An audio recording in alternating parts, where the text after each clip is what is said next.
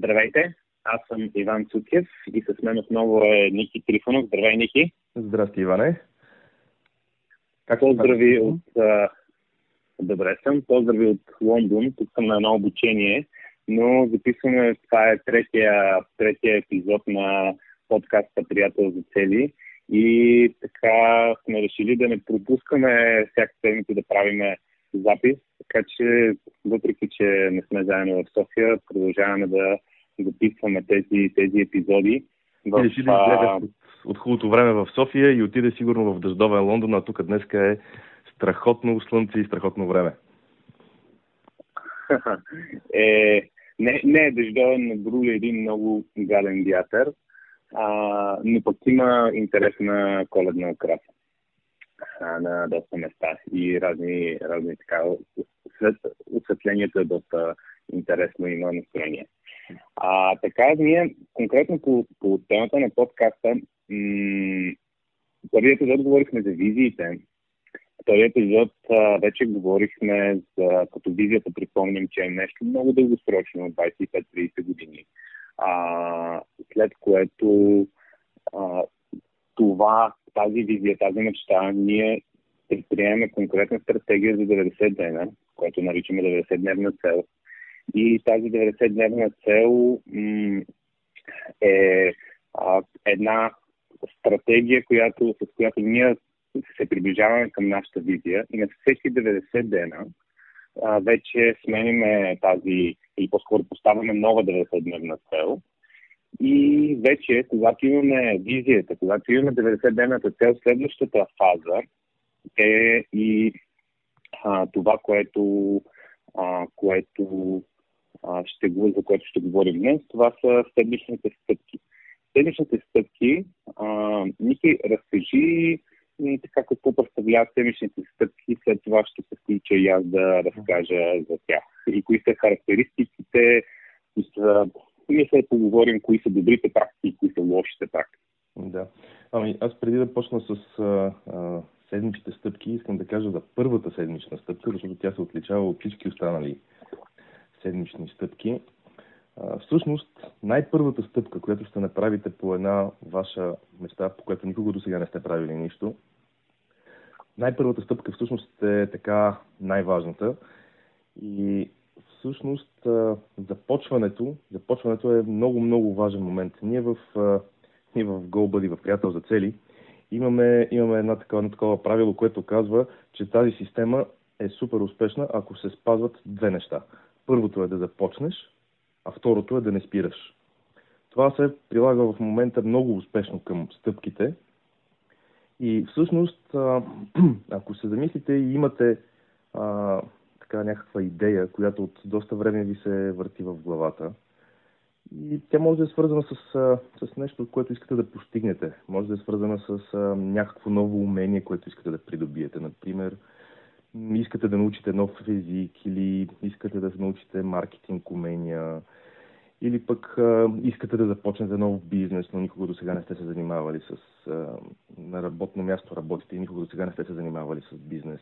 Въобще имате някаква идея в главата си, която от известно време така мислите си, искате да го направите, но някак си все не ви се получава да го подкарате това нещо. И всъщност тук идва момента с първата стъпка. Значи това, което се случва е, че вие, мислейки за това нещо, представяйки си, че искате да започнете да го правите, да постигнете някакви хубави неща с него, вие генерирате енергия. И всъщност натрупвате енергия, обаче понеже си го представяте като нещо голямо, нещо далечно, много често е трудно да го започнете. И тук, според мен, има две причини да не се случват, да не се започват такива по-големи идеи, които ви се струват по-далечни и трудни за започване, защото виждате много пречки по пътя. И двете причини са, че първата от тях е, според мен, едно от най-важните неща е това, което искате да постигнете, да го разбиете на малки стъпки. Не казвам всички малки стъпки по пътя, но измислете каква е първата или първите няколко малки стъпчици, които можете да направите по пътя към целта. По този начин Примерно искате да, не знам, искате да стартирате нов бизнес.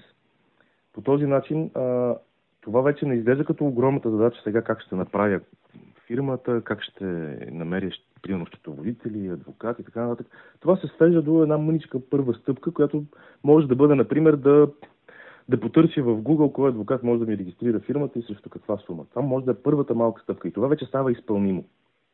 Това вече става изпълнимо и когато си го дефинирате по този начин, една мъничка стъпка, тогава ви става ясно, че всъщност тази цел, макар и голяма и далечна, може да се окаже, че е необходимо просто едно малко действие, което да направите и за да започне да се случва.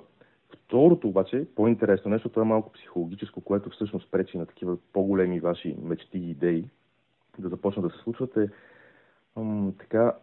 то е свързано с излизането от зоната на комфорт. Значи, обикновено нашите мечти, нашите така желания за велики неща в бъдещето са свързани с излизане от зоната на комфорт. Те са свързани с неща, които ни притесняват. И много често имаме така несъзнателно съпротивление срещу това да започнем да правим малки стъпки в тази посока. И всъщност тук някаква специална рецепта за излизане от зоната на комфорт, нали, не мога да ви кажа, но със сигурност, ако направите дефинирате една малка стъпка, ще ви е много по-лесно да започнете да се движите в тази посока, макар да знаете, че така, нещото, което предстои пред вас, големия успех, може би ви плаши. Между другото, имаше една много интересна статистика, Иван, ти ако си спомняш точно числата, може да ми помогнеш, имаше една много интересна статистика, че хората всъщност се плашат повече от успеха, отколкото от неуспеха. Това не беше статистика, но беше, поне това на мен ми го е казвал един психолог, който много дълго време се занимава с личностно развитие, беше дошъл в България да води семинар и каза, всички говорят навсякъде, че хората ги е страх от провала, но моят опит 30 години е, че всъщност по-дълбоко тя ги е страх от успеха. Което беше доста интересно и така ме накара да се замисля, защото всички така разказват, когато си признаят, разказват за страховете си, така че не искат да се провалят. Но всъщност просто неговото мнение беше, че дълбоко под това седи страх от успеха, което наистина е така интересна концепция. Конкретно да кажем за тези две неща, които ти спомена, за първото, така наречения Fog of War, и за малките стъпки, защото повечето хора се хвърлят да правят някакъв, и аз това съм го правил много, защото съм учил и Project Management в университета и съм правили календарни графици, гант-чартове и мрежови диаграми, какви не чудеса, т.е. всеки един проект 1-2 години в бъдещето е разпънат до всяка една задача, която трябва да се свърши. Всъщност ние правим нещо много-много по-просто и то е само да дефинираме, когато сме брали на 90-дневна цел, да дефинираме само една следваща стъпка. И идеята на тази следваща стъпка е, че както е в компютърните игри, в които картата ти е замъглена и когато се приближаваш, тя повече се разкрива и ти можеш да разбереш на къде отиваш и каква е ситуацията. Следващата седмица, тогава, когато е преминена тази стъпка, независимо дали е успешна или не е успешна, дори да е неуспешна, ние сме научили нещо, може да сложим следващата. Сега, понякога се виждат 2-3 стъпки предварително, но цялата идея е да упростим нещата максимално. Повечето хора, когато си слагат една цел, както си примерно казва да създам фирма, и те хващат и написват един to-do list или някаква стратегия или някакъв проект, зависимо от това какъв опит имат с такъв тип методологии и правят нещо огромно, нещо много тежко, нещо много тромаво, с зависимости между задачите, с последователности и това на практика убива тази цел. Какво е по-интересно? Иване, само да се впича тук, извинявай. Всъщност още по-интересното е, че на втората седмица такива дълги, далечни планове, още на втората седмица всъщност пътя, по който човек е тръгнал, се променя в някакъв смисъл и този план, който е направил първоначално, се оказва излишен. Мисля, той се променя. Той вече не се случва по начина, по който е бил планиран. Той се случва първите една-две седмици, обаче ако си планирал примерно 3 месеца напред, на третия месец е съвсем вероятно да установиш, че това, което правиш, няма нищо общо с първоначалния план, който си начертал. Да, това е когато говорим наистина за конкретните стъпки, конкретните действия и за това трябва да сме гъвкави. Когато си говорим за визията, за мечтата, 25 годишната мечта, нали, тогава припомням, че си говорихме, че там дефинираме нещата, които не очакваме да се променят и нещата, които искаме да постигнем. Тоест, ние много гъвкаво и ние не казваме, не мисли дългосрочно, защото всичко се променя, или не мисли краткосрочно, защото трябва да има все пак някаква посока. Ние казваме, взимаме най-доброто от дългосрочното мислене, взимаме най-доброто от краткосрочното мислене и действията трябва да сме гъвкави, всяка седмица да ги адаптираме и да избираме най-доброто следващо действие. И това го правим всяка седмица.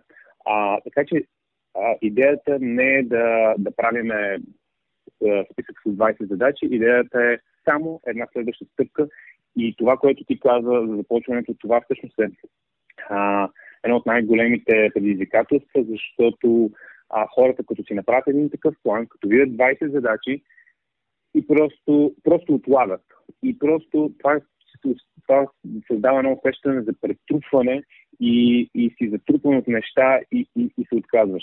Затова нещата при нас са много прости и даже основното правило е само една малка стъпка на седмица. Не две, една. Когато човек започне, примерно на workshop-а, като правиме упражненията и ние самите, като си ги правиме, се ентусиазираме и веднага казваме, ще направя и това, и това, и това, и това. Това пречи реално на постигането на целта. Затова ограничението е само една малка стъпка. И защо според тебе толкова важно да изберем само една, а не да се сложим примерно 3 стъпки? Защото в момента, примерно, сме ентусиазирани и казваме, това са 3 стъпки, те са за по един час, всичките толкова много стъпки, те ще ги извършат. Знаеш ли защо си ентусиазиран? Това е нещо, с което започнах в началото. Всъщност, ентусиазирането идва от нещо много простичко. Това, което споменах в началото, е, че когато си мечтаем за нещо, когато си мислим когато си мислим за него, когато си го представяме, ние натрупваме енергия. И когато всъщност дефинираме си първата малка стъпка и се ангажираме и знаем, че ще я направим, това освобождава тази енергия и на нас ни се иска да направим още 1000 неща. Сега, това, което с тебе двамата обаче сме установили, защото през годините минахме през така различни версии на тази система и ние подобряваме постоянно, но това, което двамата с тебе установихме, е, че когато направим 7 или повече цели, съответно стъпки в една седмица, фокуса започва да се губи. Ние в първия подкаст говорихме за фокуса и колко е важен. Тук, между другото, отново се повтарят нещата и в нивото със стъпките. Значи, ако имате да правите твърде много неща, губите фокус. И затова най-ценното е да помислите коя е тази стъпка, която в момента ви блокира напредъка и колкото и малка да звучи тя, да дефинирайте нея. Дефинирайте първо нея, след което ще видите, че ако за седмицата сте си свършили, примерно, имате 3 90-дневни цели за 3 ваши визии, примерно. Вашите визии са, да кажем, една за здраве, една за финанси, една за семейство. Дефинирали сте си ги, описали сте си както ги усещате, както ги чувствате тези неща, след което сте си дефинирали 3 90-дневни цели, които 3 90-дневни цели ще ви приближат към вашите визии. И идва седмицата. Започвате седмицата и си дефинирате 3 стъпки, само 3 стъпки, като всяка от стъпките е за съответната 90-дневна цел. Тоест имате само по една стъпка за една 90-дневна цел. Това, което сме установили двамата с Иван, че работи най-много и най-добре, е да не се пишат нови стъпки по дадена 90-дневна цел, докато не се завършат всички стъпки за седмицата, за всичките 90-дневни цели.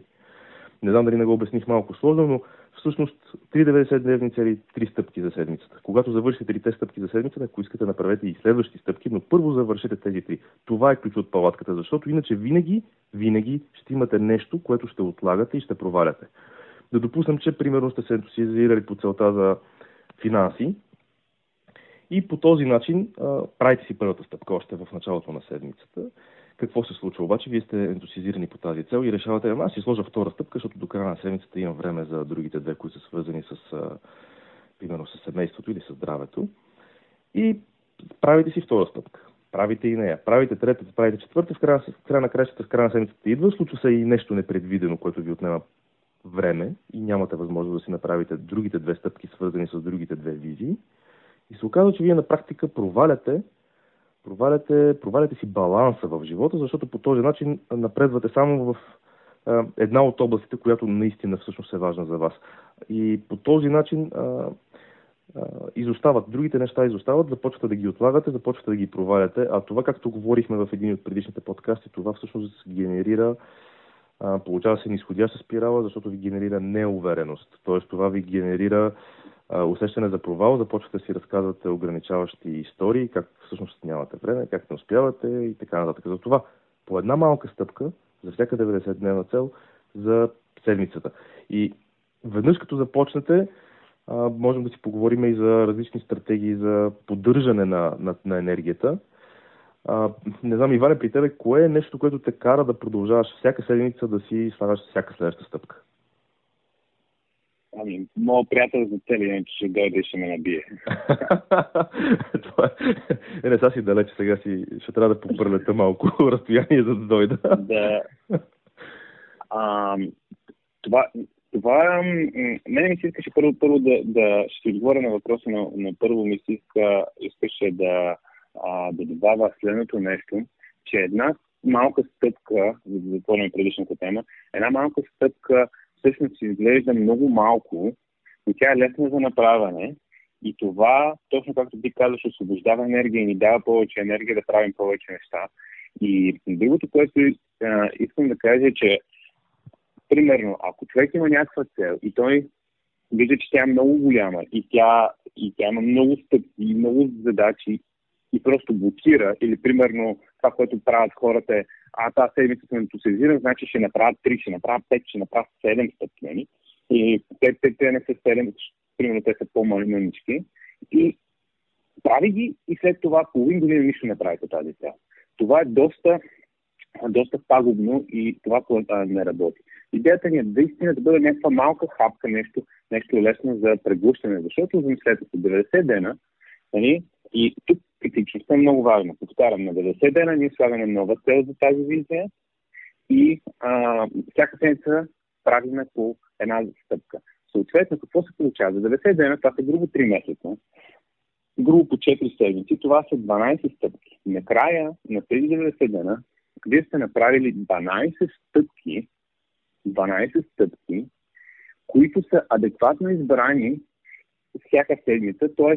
стъпката, която е примерно на седмица 7 или на седмица 8, вие не може да сте предвидили първата седмица, че това е най-правната стъпка. Съответно имате 12 стъпки за 3-месечието и сте се приближили към вашата визия и да се надяваме, сте постигнали вашата 90-дневна цел. Това и се освобождава огромно количество енергия, за да преследваме следващата 90-дневна цел. Следващата 90-дневна цел и съответно се получават 4 90-дневни цели за годината, което са около 50 стъпки реално сте направили към вашата визия. Имам хора, които познавам, които с години не предприемат никакви действия за мечтите си или предприемат една седмица някакви действия и след това нищо не се получава. Представете си, ако сте направили за вашата визия 50 стъпки тази година, съвсем малки. Колко напред ще бъдете? Това е силата на малките стъпки и най-вече на ефекта на натрупване. Тоест, всяка една следваща стъпка надгражда над предходната и се получава един експоненциален напредък към тази визия. Така че може да ви изглежда много малко, една дребна стъпчица, но когато го умножим по време, тогава се постигат резултатите. Резултатът се постига, когато умножим посока по време. Това е.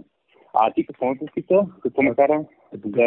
Кое е твоето гориво, за да поддържаш правенето на всяка следваща стъпка? Освен, че приятелят ти за цели може да дойде и да ти се скара. Това, което реално за мен визията е това, което ме дърпа, и визията е това, което ме мотивира. И аз, когато си правя седмичния преглед, всяка седмица си правя преглед, който преглеждам какво съм свършил и какво ще правя следващата седмица. Само като си прочета целите и се ентусиазирам и искам да си сложа новите стъпки.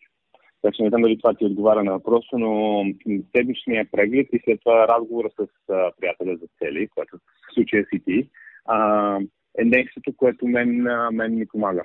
При теб как е? Да. Ами всъщност, ако трябва да съм честен, и за мен най-важното нещо е приятеля за цели, за това и тази система, нали, е толкова успешна и толкова добре работи. Аз имам и някои други тактики, които такава прилагам от време на време. Ти едната я каза и тя е свързана с визуализацията. Значи, за мен е много важно да не забравям отговора на въпроса защо. Има един цитат, който, нали, ако имаш твоето защо, можеш да понесеш всякакво как. И тук, нали, не става дума за понасяне на нещо, но когато си припомням моето защо, това общото много ми помага да продължавам напред и да не спирам, да не си казвам, тази седмица сега тук толкова много неща съм свършил, защото тази седмица да ни я пропусна. А това е много важно да не го правя, защото почва да става навик после.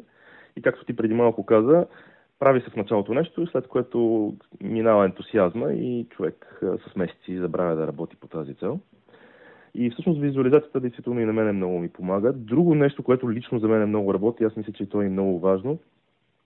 Това е нещо, което преди доста време бях научил от тебе всъщност, и то е за това да човек да бъде благодарен за прогреса си. Независимо, нали, какъв прогрес съм направил, по-малък или по-голям, едно от ключовите неща за мен е, което ми възстановява така енергия в много голяма степен, е да бъда благодарен за прогреса си. И въпреки, че примерно не е толкова голям, колкото ми се иска, значи за нашите слушатели само да кажа, аз съм свръхачивър, много обичам да постигам неща, много обичам да правя по 1000 неща, постоянно да постигам нещо, постоянно да правя нещо. И обичам да имам огромен прогрес. И когато прогресът не е огромен, това за мен е, нали, винаги е било проблем. Затова решението в моята ситуация е да бъда благодарен за направения прогрес, какъвто и да е той, смисъл, колкото и малък да е. Аз не съм от хората, които ще се излежават и ще мързелуват. И общо взето знам, че съм направил каквото ми е било по силите, най-доброто, което съм могъл да направя. И тази тактика с благодарността при мен е много важна. Другото нещо, което е много важно за мен е търпението. Това е нещо, на което се уча години наред вече. Хората около мен ми казват, че съм много спокоен и търпелив. Аз все още така трудно се виждам в тази светлина. Но явно имам някакъв прогрес, щом останалите го виждат. И каквото и да си говорим, най-мощният инструмент е приятеля за цели. Това, което правим с теб, да се чуваме всяка седмица и да си споделяме какви пречки сме имали, как сме напреднали, дали сме се провалили някъде. И всъщност, като казвам провал, аз думата провал въобще не я възприемам по негативен начин, защото това по-скоро е урок, защото ние с двамата с теб, като се чуваме, когато нещо не съм успял да направя, това всъщност е обикновенно ценно осъзнаване, нали, какво и как трябва да се направи за в бъдеще, за да не изпадам в подобна ситуация. Да. Това, което каза за целите, че това е нещо, за което трябва да говорим на следващия. Това е цял епизод, който да отделим как се измерват цели, защото, нали, не е просто да отидем в Google и да пишем измерващи се цели и да ти излезе смарт целите, дефиницията. Има си доста подводни камъни, но наистина благодарността за това е едно от нещата, т.е. да загатнем само как се прави, когато визуализираме нашата мечта. Ние сме ентусиазирани и гледаме към бъдещето, гледаме към така идеалния резултат, който искаме да постигнем. Но когато измерваме, трябва да сме точно благодарни за това, което сме постигнали. И ето това, примерно, една от моите цели, защото и за мен целта за възстановяване е много важна, защото това ми отключва креативността и мога да съм по-продуктивен. И моята цел е всяко 3 месеца, че да имам три ваканции или три почивки, както който иска, както ги нарича. Съответно тази година ми се събраха 11 от 12 ваканции, а не 12 от 12. И сега вариантът е да се ядосам или да съм недоволен, че не съм си постигнал целта, или просто да кажа вау, нали, това бяха много зареждащи 11 ваканции, които направиха тази година доста вълнуваща. Отделно, годината все още не е свършила. И 3 месеца, от 90 дена още не се свърши, така че има още малко време, може би. Но това е начина. Това е начинът на мислене, когато единия гледаме в бъдещето си, визуализираме мечтите си, тогава гледаме идеала, а другия е гледаме миналото и сме благодарени за това, което имаме, за да може да генерираме повече увереност. Ники, имаме ли още нещо да добавим към малките стъпки?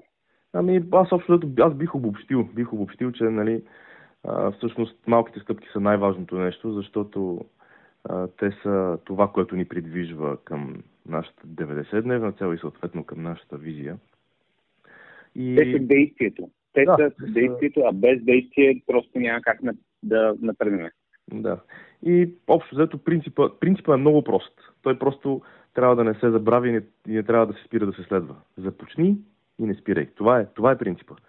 Ако започнеш и не спираш, това нещо рано или късно се натрупва, започва да се виждат резултатите, това генерира повече увереност, това генерира повече енергия и в крайна сметка по този начин човек започва да напредва още с по-големи стъпки, ако мога така да се израза. Добре, супер. Мисля, че достатъчно неща казахме. Естествено, тези теми те се промъкват и в всички епизоди, те не са толкова отделни, така че ще си говорим за стъпките, 90-дневните цели и визиите и в следващите епизоди. Но следващия епизод ти предлагам да бъде вече за самия приятел за цели и да си поговорим в него за това как да си намерим приятел за цели, какви са, така да го кажем, характеристиките на приятеля за цели, какъв тип човек трябва да бъде. И когато имаме приятел за цели, какво правим с него?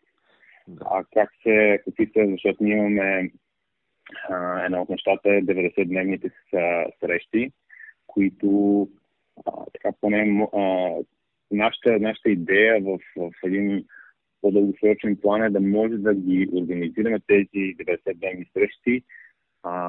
В момента правим само един workshop, който е просто за запознаване с системата, и този workshop първия път, когато го правихме, се разпродаде за 9 дена. Сега пак се разпродаде, т.е. след около 3-4 дена ни е workshopа и вече няма места. Така че очевидно има интерес. Видяхме, че трябва и да достигнем до повече хора, да разкажем за системата. И реално идеалният вариант е ние да може да ги организираме тези 90-дневни срещи, така че примерно да има една декември, една примерно март, една юни, една септември и хората да могат да бъдат на тези срещи. Само дочнете, имаш предвид срещи с големи групи, защото ние двамата с тебе си ги правим тези срещи, така ли, от години вече. Идеята е workshop. Точно така, благодаря ти за уточнението. Идеята е, че хората могат да си ползват абсолютно самостоятелно системата, и даже повечето от информацията, която ние даваме първо чрез този подкаст, после на нашия вебсайт, тя я има. Но информацията няма значение, защото ако информацията имаше значение, всички библиотекари щяха да са милионери. Трябва да се предприемат действия. И на тези workshop-и хората просто си блокират един ден да предприемат действия. И това е най-ценното за мен. И за това идеята ни е в бъдеще да сложим, да направим програма, която хората могат да се запишат и да знаят, че 4 дена в годината те ще ходят и ще инвестират в своите цели. Но това е в един по-дългосрочен план. За сега правиме един първи workshop, който отново е workshop, той не е лекция, не е така просто да ви давам информация, просто има една тетрадка пълна с формуляри, с много интересни инструменти за мислене, въпроси, които се задават, разказваме концепции. След това хората си буквално си разписват визиите, разписват си 90-дневните цели, правят много интересни упражнения и накрая това нещо те излизат с визия, 90-дневна стратегия и стъпките за следващата седмица на края на деня. Но, за съжаление, вече няма места в workshop-а, следващия, който е планиране за следващия декември. И ще видим така в по-дългосрочен план дали ще може да направим повече такива събития. Ники, мисля, че достатъчно загатнахме за следващия епизод, който ще бъде вече фокус върху темата как да си намерим приятел за цели и какво да правим с него. Благодаря ти за този разговор и ще се чуем в следващия епизод. Да, до следващия път.